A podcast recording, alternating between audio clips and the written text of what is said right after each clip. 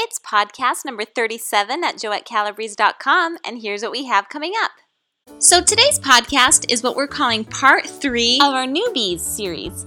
I'm your host today, Paola Brown, and part one of this series can be found on Joette's website under podcast number 17.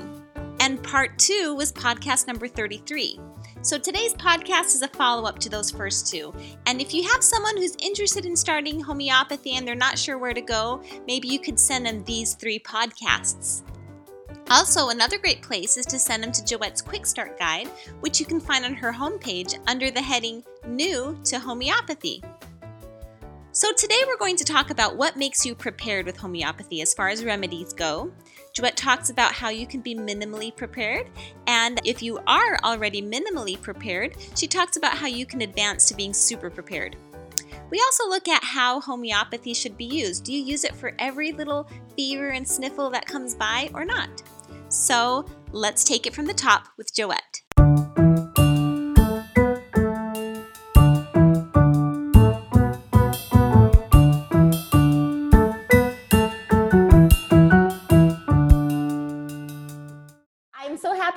You, Joette. Hi, how are you? Hi, I'm well. This is always great. All right, so this is part three of a little podcast series that we're doing. We're focusing on newbies to homeopathy, newcomers. So, the very first podcast for newbies is podcast number 17, and that's one that you recorded back with Jendi. It talks about what is homeopathy, kind of the very foundational questions. And then we had a second podcast, part two, and this is part three. So we have a few more questions that we received from some of your listeners and your newcomers to homeopathy. And I was hoping you would answer them with me. Yeah, today. let's go. Okay. Some new moms to homeopathy are wondering do we treat every little runny nose or cold symptoms, or do we sometimes let it run its course? So they're kind of trying to know how often to use homeopathy and when to let the illness do its thing. So, like, sometimes mucus is okay it's getting rid of foreign bodies and germs that are in the body. So, can you use homeopathy too much or too little? I love that question. I'm glad someone asked that because I believe that when someone is enthusiastic about homeopathy, they see results and more results and more results and they can't wait to get at the next illness in the family they sometimes get too excited and overtreat and i agree i think it can be used too often i think it's important to let a lot of illnesses just fall to the wayside let the colds just be unless they're really debilitating let the child get a fever unless it's really debilitating in fact i have an article if you google it uh, get your kids high it's all about allowing a child to get a fever. It is part of their education. Mm-hmm. Uh, I am concerned with the education of the immune system. And it's important that children get illnesses if it becomes trying or they're in a lot of pain, let's say it's otitis media, or their eyes are quite swollen, they have conjunctivitis, or the throat that's a little painful is clearly becoming more like strep because you can smell it and see it, etc okay, now it's time to treat. So I don't treat every little thing. And it's hard to keep yourself from doing that when you're fresh at this because it's so much fun, because suddenly you have all this power in your hands. But right. I think it's best to kind of keep it to a purr instead of a roar. Both of our friend Trisha, she's one of the gals that helps us edit these podcasts. I remember when she got her first homeopathy kit, she said, I just kind of sit around waiting for one of my kids to right. get sick. For the shoe to fall. Yes. That's like, oh, right. oh, good. Let me go get my kit. yes sage advice. Well, and I also think that you learn faster and better when you're treating many. So the larger your family, the better. The more livestock you have, the more house pets you have, mm-hmm. the more wildlife you treat, you'll learn a lot faster. And you'll be able to discern what is worthy of treatment, what is worthy of not treatment, and also what is worthy of getting to the hospital or a doctor for. Right. And we have a great podcast on discernment that you can look up and listen to. I think that kind of falls under this too. Very good. All right, so here's another question. A lot of newbies that are sold and they want to come in, they want to plan ahead. They want to know what is your advice on what it means to plan ahead as far as homeopathy goes right away own a kit the top 100 remedy kit. At least one kit at least mm-hmm. that one. And as soon as you can afford another one that's a 200 potency kit we sell them here in the office. We give discounts for people who buy two at a time. The larger kit that's 30th potency and a smaller kit that's just 200th potency. Mm-hmm. yes you have to start with that. If you don't have any homeopathy remedies and you're learning how to use homeopathy and you've come up with the medicine and it's now saturday night 11 o'clock and your child is screaming with an ear infection you know absolutely you should be giving chamomilla and you, you don't own it. Oh. what good is that? Yeah. So you know you I might would... as well just give the child pain reliever. These pharmacies that manufacture them know exactly what you need. For most everyday conditions. And that's what you'll find in those kits. Mm-hmm. Now, having said that, parenthetically, there are 6,000, at last counting that I've heard, homeopathic medicines available. So this is only a hundred of them in this kit. So it's not going to have everything, but it will be a very good start. Would you say that someone who owns just one kit, the top 100 remedy kit, it's the red kit from Washington Homeopathics that you sell, they're minimally prepared? Yes, it's, it's minimal, absolutely. And then if they own the second kit, the 200 kit, that would be that helps whole- too. She who has the most remedies in the end wins. I love that. so then, what's the next step? So let's say you own the top 100 and mostly 30C. Then you own the top 50 and 200C. Those are the two kits you were talking about that give a discount if they buy them together.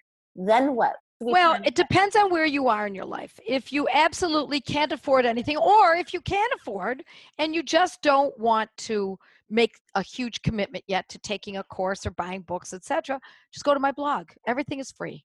Mm-hmm. All my information is free. I've been authoring this blog for nine years. In the last five to six years, I give you precisely the condition, what the homeopathic medicines are. If you happen not to own it, you can click on it. It will take you to Amazon or to Boiron. And I don't get any kickbacks on this. This is just strictly for convenience of my viewers and you'll get the medicine sent to you in short order. Or hopefully you've got it in your kit.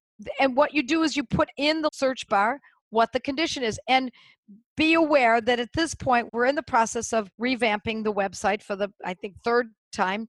And now we're going to make it a little bit more user friendly so that you don't need to come up with synonyms. So if you put in otitis media, if it doesn't show up, then you personally must know to put in ear infections currently. But at some point, it should be able to do that for you. Great. So at this point, you might have to come up with a synonym. Here's a great little exercise that you actually taught me, Joette, that I'm going to bring up. Sit down and make a list of all the stuff that you, your family members, your children have suffered from. And then make a list of all the stuff that could happen to them that you fear for, you know, the stepping on a rusty nail, I don't know, all those things. Then go to Joette's blog and research those subjects and start seeing if you own the remedies that it takes to treat those. Yes, treat those conditions. Okay. And then you fill in the gaps and order the single remedies that might be that's missing. what you've done isn't it paula oh yes when i got our cow and our chickens i mean i did that for my kids but when i got our cow and our chickens i went through the cow book i have this cow book about how to take care of them and chickens and i started seeing all these things it's what we spend our money on it is you know what I mean? It's not about manicures. It's not about dinners out. It's not about a hot new outfit. That's what I love about this. It's about something that is intellectually delicious, as I say, mm-hmm. and allows us to give back to our family in a very intellectual but heartfelt way as well. Right. It puts the power back into mothering. Mm-hmm. And that's what I loved about it, probably most of all. I became the decision maker. Now, yeah. there were certainly times when my children were young that I wasn't so sure. And I might call a friend, which, by the way, I might mention folks ought to strongly consider joining a study group that we promote through the blog. Um, because now you've got a little community of like-minded mothers slash grandmothers um, who are interested in learning right along with you and they will come to the table with conditions that their families suffer and then you'll come to the table with the conditions your family suffers from. And so, with that, now you're fleshing out and covering many, many conditions and helping and teaching each other. Well, I think that's absolutely right. So, planning ahead isn't just owning remedies, but it's having a band of mothers who are like minded who can that's support right. you. My son had an ear infection earlier this month. Boy, it was terrible. And I have this friend, Joette, that stayed up with me till 1.30 in the morning. She lives in Dallas. She's not even close to me, texting me on my phone, helping me figure things out because I was on zero sleep for two nights now and I could not think straight. And I mean, that's what I'm talking about. Having yes. friends. And you're going to be willing to do that for her when the tables Oh, are turned. Yeah, absolutely. Yes. Yes, Absolutely. yes. That's right. So then the next prepared. place you go to after that is just take courses. I have a lot of courses. I have Yes. CDs and downloads. I mean, that is what I'm all about. My mission is to educate. So Mhm. we have plenty of information besides the podcast. And you don't even need to stay on the website. If you just Google Joette Calabrese and the name of the condition, I've written for many other blogs.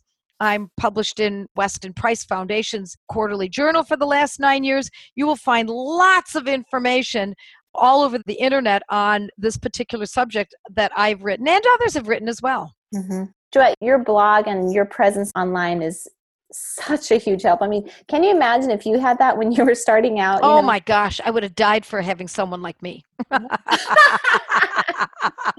really, I had a wonderful teacher and she retired, and that was the end of that. Actually, she moved out of the area when my children were young, and I had counted on her. She was a great homeopath. right. She helped me tremendously. She helped bring my health back round again in very short order. And in those days, we were taught that you only meet physically with your homeopath. Right. Not on the phone. Not on the phone, not on Skype. No, I meet with all my clients on Skype or the phone. Mhm. I never meet anyone in my office any longer. But in those days, we were taught that that's what you had to do because you had to shake their hand, you had to see if they had an odor. You were experiencing the person so that you could get a better choice of remedy. Now, with this method that I use, that's really very much unnecessary. But at any rate, when she moved out of the area, oh my gosh, now what am I going to do? I'm doomed. It took a few days of processing it and complaining about it what am I going to do? How am I going to handle this? Who will I find? I need to find someone else. And I knew there wasn't anyone else in my area. right. And this was back in the 80s. So it dawned on me one day oh my gosh, I think I have to know how to do this. I mean, really know how to do this. This Right. is up to me. It's my family, it's my Mhm. job. So I should learn how to do this. So I hate to break it to you. However, even though you have this wonderful web presence, I think everyone who follows you, Joette, is a little bit sick to their stomach that you will ever retire. You know, my husband and I talked about that the other day, and he was saying, I don't Mhm. know. I think you'll be able to work for a long, long time because I do love it. I love Mhm. teaching. I love Mhm. taking cases. I'll just maybe slow it down quite a bit as I age, but I'm not slowing down now. I'm still revving up. Good. Okay. Right. Yeah. Good girl. Yeah. Keep taking your. Well, and it's because of medicine. the it's because of these medicines that I'm able to Right. stay as well as I am at 65. That's right. Okay, Joette, here's another great question. What is the value of classical homeopathy if the protocols are easier and more reliable shortcuts? Well, for those who are neophytes um, to this, they may not know the difference between classical and the protocols that that I use, these practical methods that I use. But just bear with us then. You might be able to pick up a little bit from this. But for those who know what classical homeopathy is, I was a dyed in the wool classical homeopath for decades. I even taught the first classical homeopathy course that was ever credit bearing in a college setting in New York State.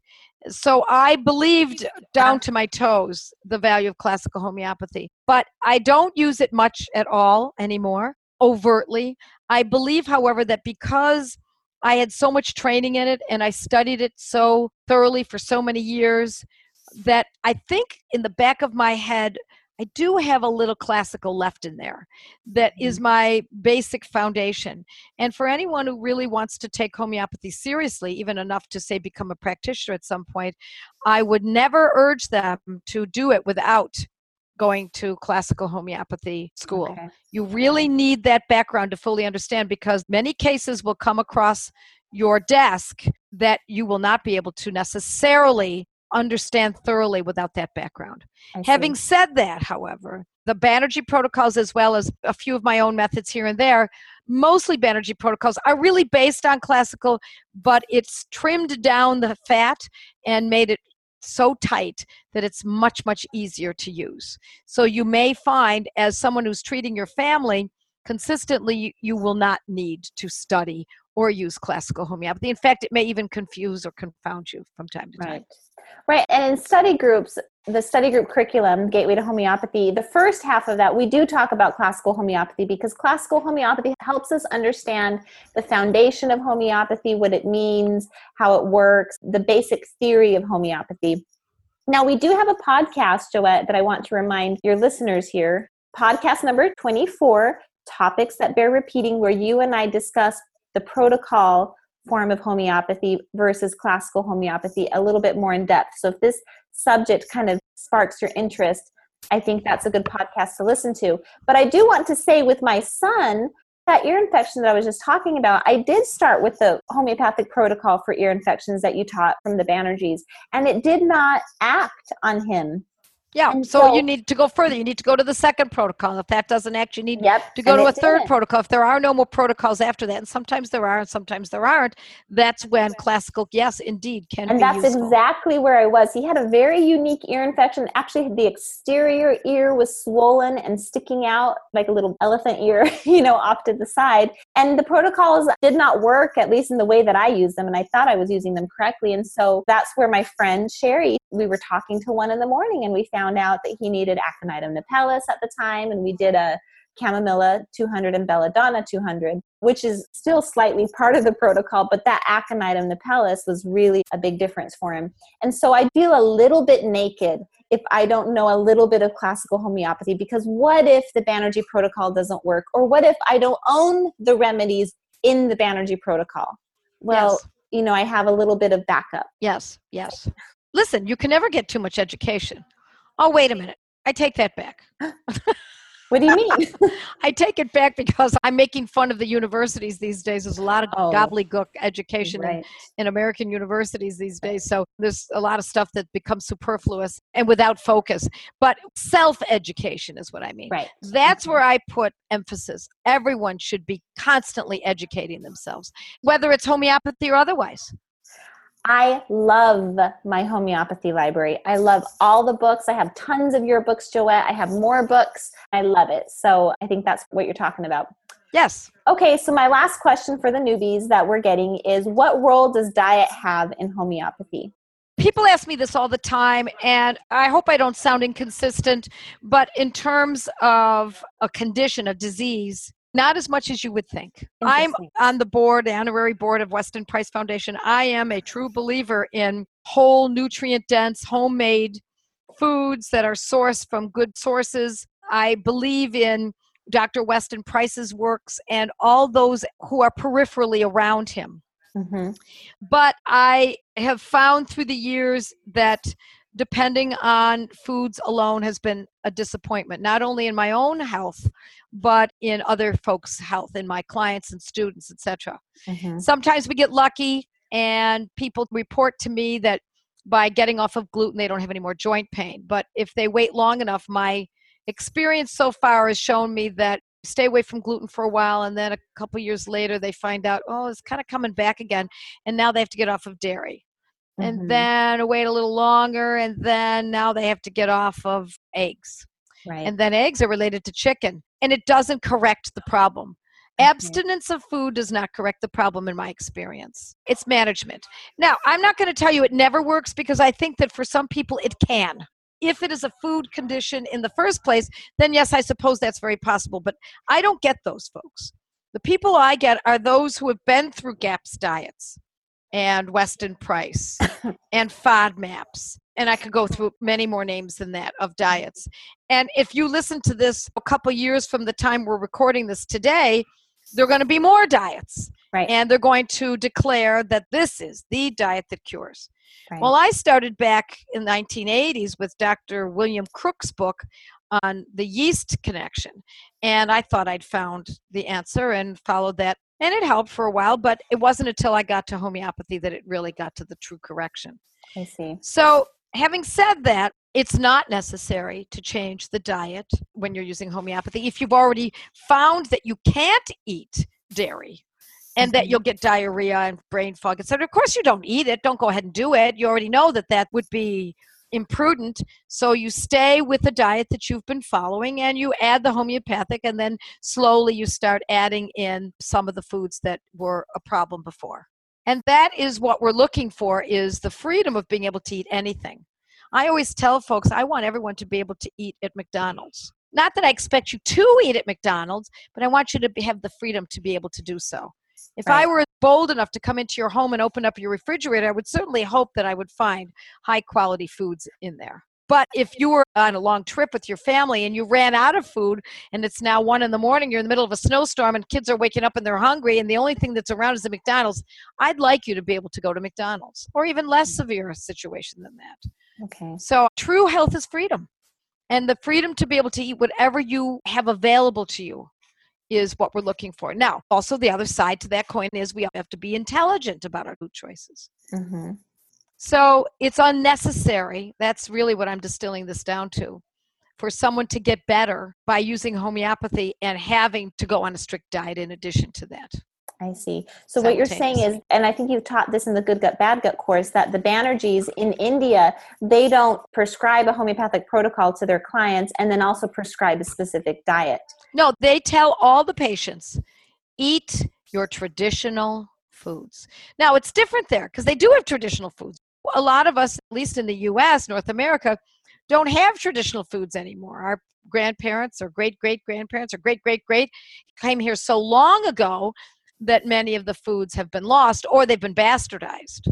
so you have to be careful with that. That's why I like Weston Price because it is traditional and it's mostly based on European foods and that's where most of us hail in this country. So that makes perfect sense to me. Mm-hmm. But when you look at the traditional foods in Calcutta, it depends on the religion. Mm-hmm. And there are mm-hmm. many different religions, and they're very traditional people, and their traditional garb, and their lifestyles, etc., etc. So you can't possibly broach that subject right. and get away with of, it. A lot of vegetarianism and things like that. Well, there's vegetarianism, and many of them don't have access to the kinds of foods that we have access to if they live in villages or if they live in the right. big city. They have what they have. Right. Yeah, that's right. Very good. And I know that part of your logo used to say where nutrition meets homeopathy. So it wasn't necessarily that you needed to have the diet for homeopathy to do its thing. Really, I think your goal was to say it's where diet has left off in the healing process. Yes. Homeopathy can complete. Picks up, picks mm-hmm. up and carries on. Right. And you don't have to do the diet first and then homeopathy second. You can certainly start on a decent, clean diet and not worry too much about it and use the homeopathy simultaneously.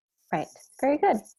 Well, okay. it's like anything in life that anything that is wholesome and, and lofty mm-hmm. and authentic, mm-hmm. of course you want that. And I always mm-hmm. tell people if they're stressed or many conditions can be attributed to stress, I tell people listen to good quality music. Don't watch the news so much. Only read quality books. Don't expose yourself to the lower end of society. Find the lofty and concentrate on it that automatically lifts us out of aspect of life that can drag us down too deeply right weed out the toxic friendships or relationships for me i think something big this year is focusing on gratitude that's a very good thing too yeah absolutely well, so you know saint catherine of siena said if you are what you should be you will set the whole world on fire yeah. and that is a big part of my motto this is what I should be doing. I want to hand this over to you. And if it is what you should be doing, then I hope that you'll set your world on fire as well. Yeah, well, I know you've set my world on fire. I mean, truly, Joette. I mean, this is one of my last podcasts with you for a little while. I know. Oh, it's so sad. It's been such a hard thing. We live on a homestead. I'm so busy with young kids and homeschooling, and it's just. You have a very rich life, Paula, and it's a good oh, thing. It's very good. I'm so thankful. But I have to say, Joette, you really have changed my life and i'll still be around i'll still help out i'm sure here and there with a podcast or in a course or however you need me to but i just feel so privileged to have been part of this and to Oh, Paula, a little piece lovely. Well, it's been my pleasure as well having you. It's been great working with you. Thank you. It's natural. We bounce off of each other well. And the gal who's going to be helping out with the podcast, Kate, many of you already know her. She is a mom with Moxie she has a story where the horse landed on her arm and shattered her arm into a million pieces. And my favorite part of that story is where she was at the hospital and she wasn't taking any painkillers and they wouldn't release her. So she finally said, Okay, give me a Tylenol. Okay, that helps so much. I feel so much better because she's been using lots of homeopathy. So she'll be a great oh, yeah. addition. Yeah. I think so too. So you guys can look forward to her. Well, thank you so much, Joette. Thank you. That's my pleasure, Paula. As always, it's been great. You just listened to a podcast by JoetteCalabrese.com, where nationally certified homeopath, public speaker, and author Joette Calabrese shared her passion for helping families stay healthy through homeopathy and nutrient dense nutrition. Joette's podcasts are available on iTunes, Google Play, Blubrry, Stitcher, and TuneIn Radio.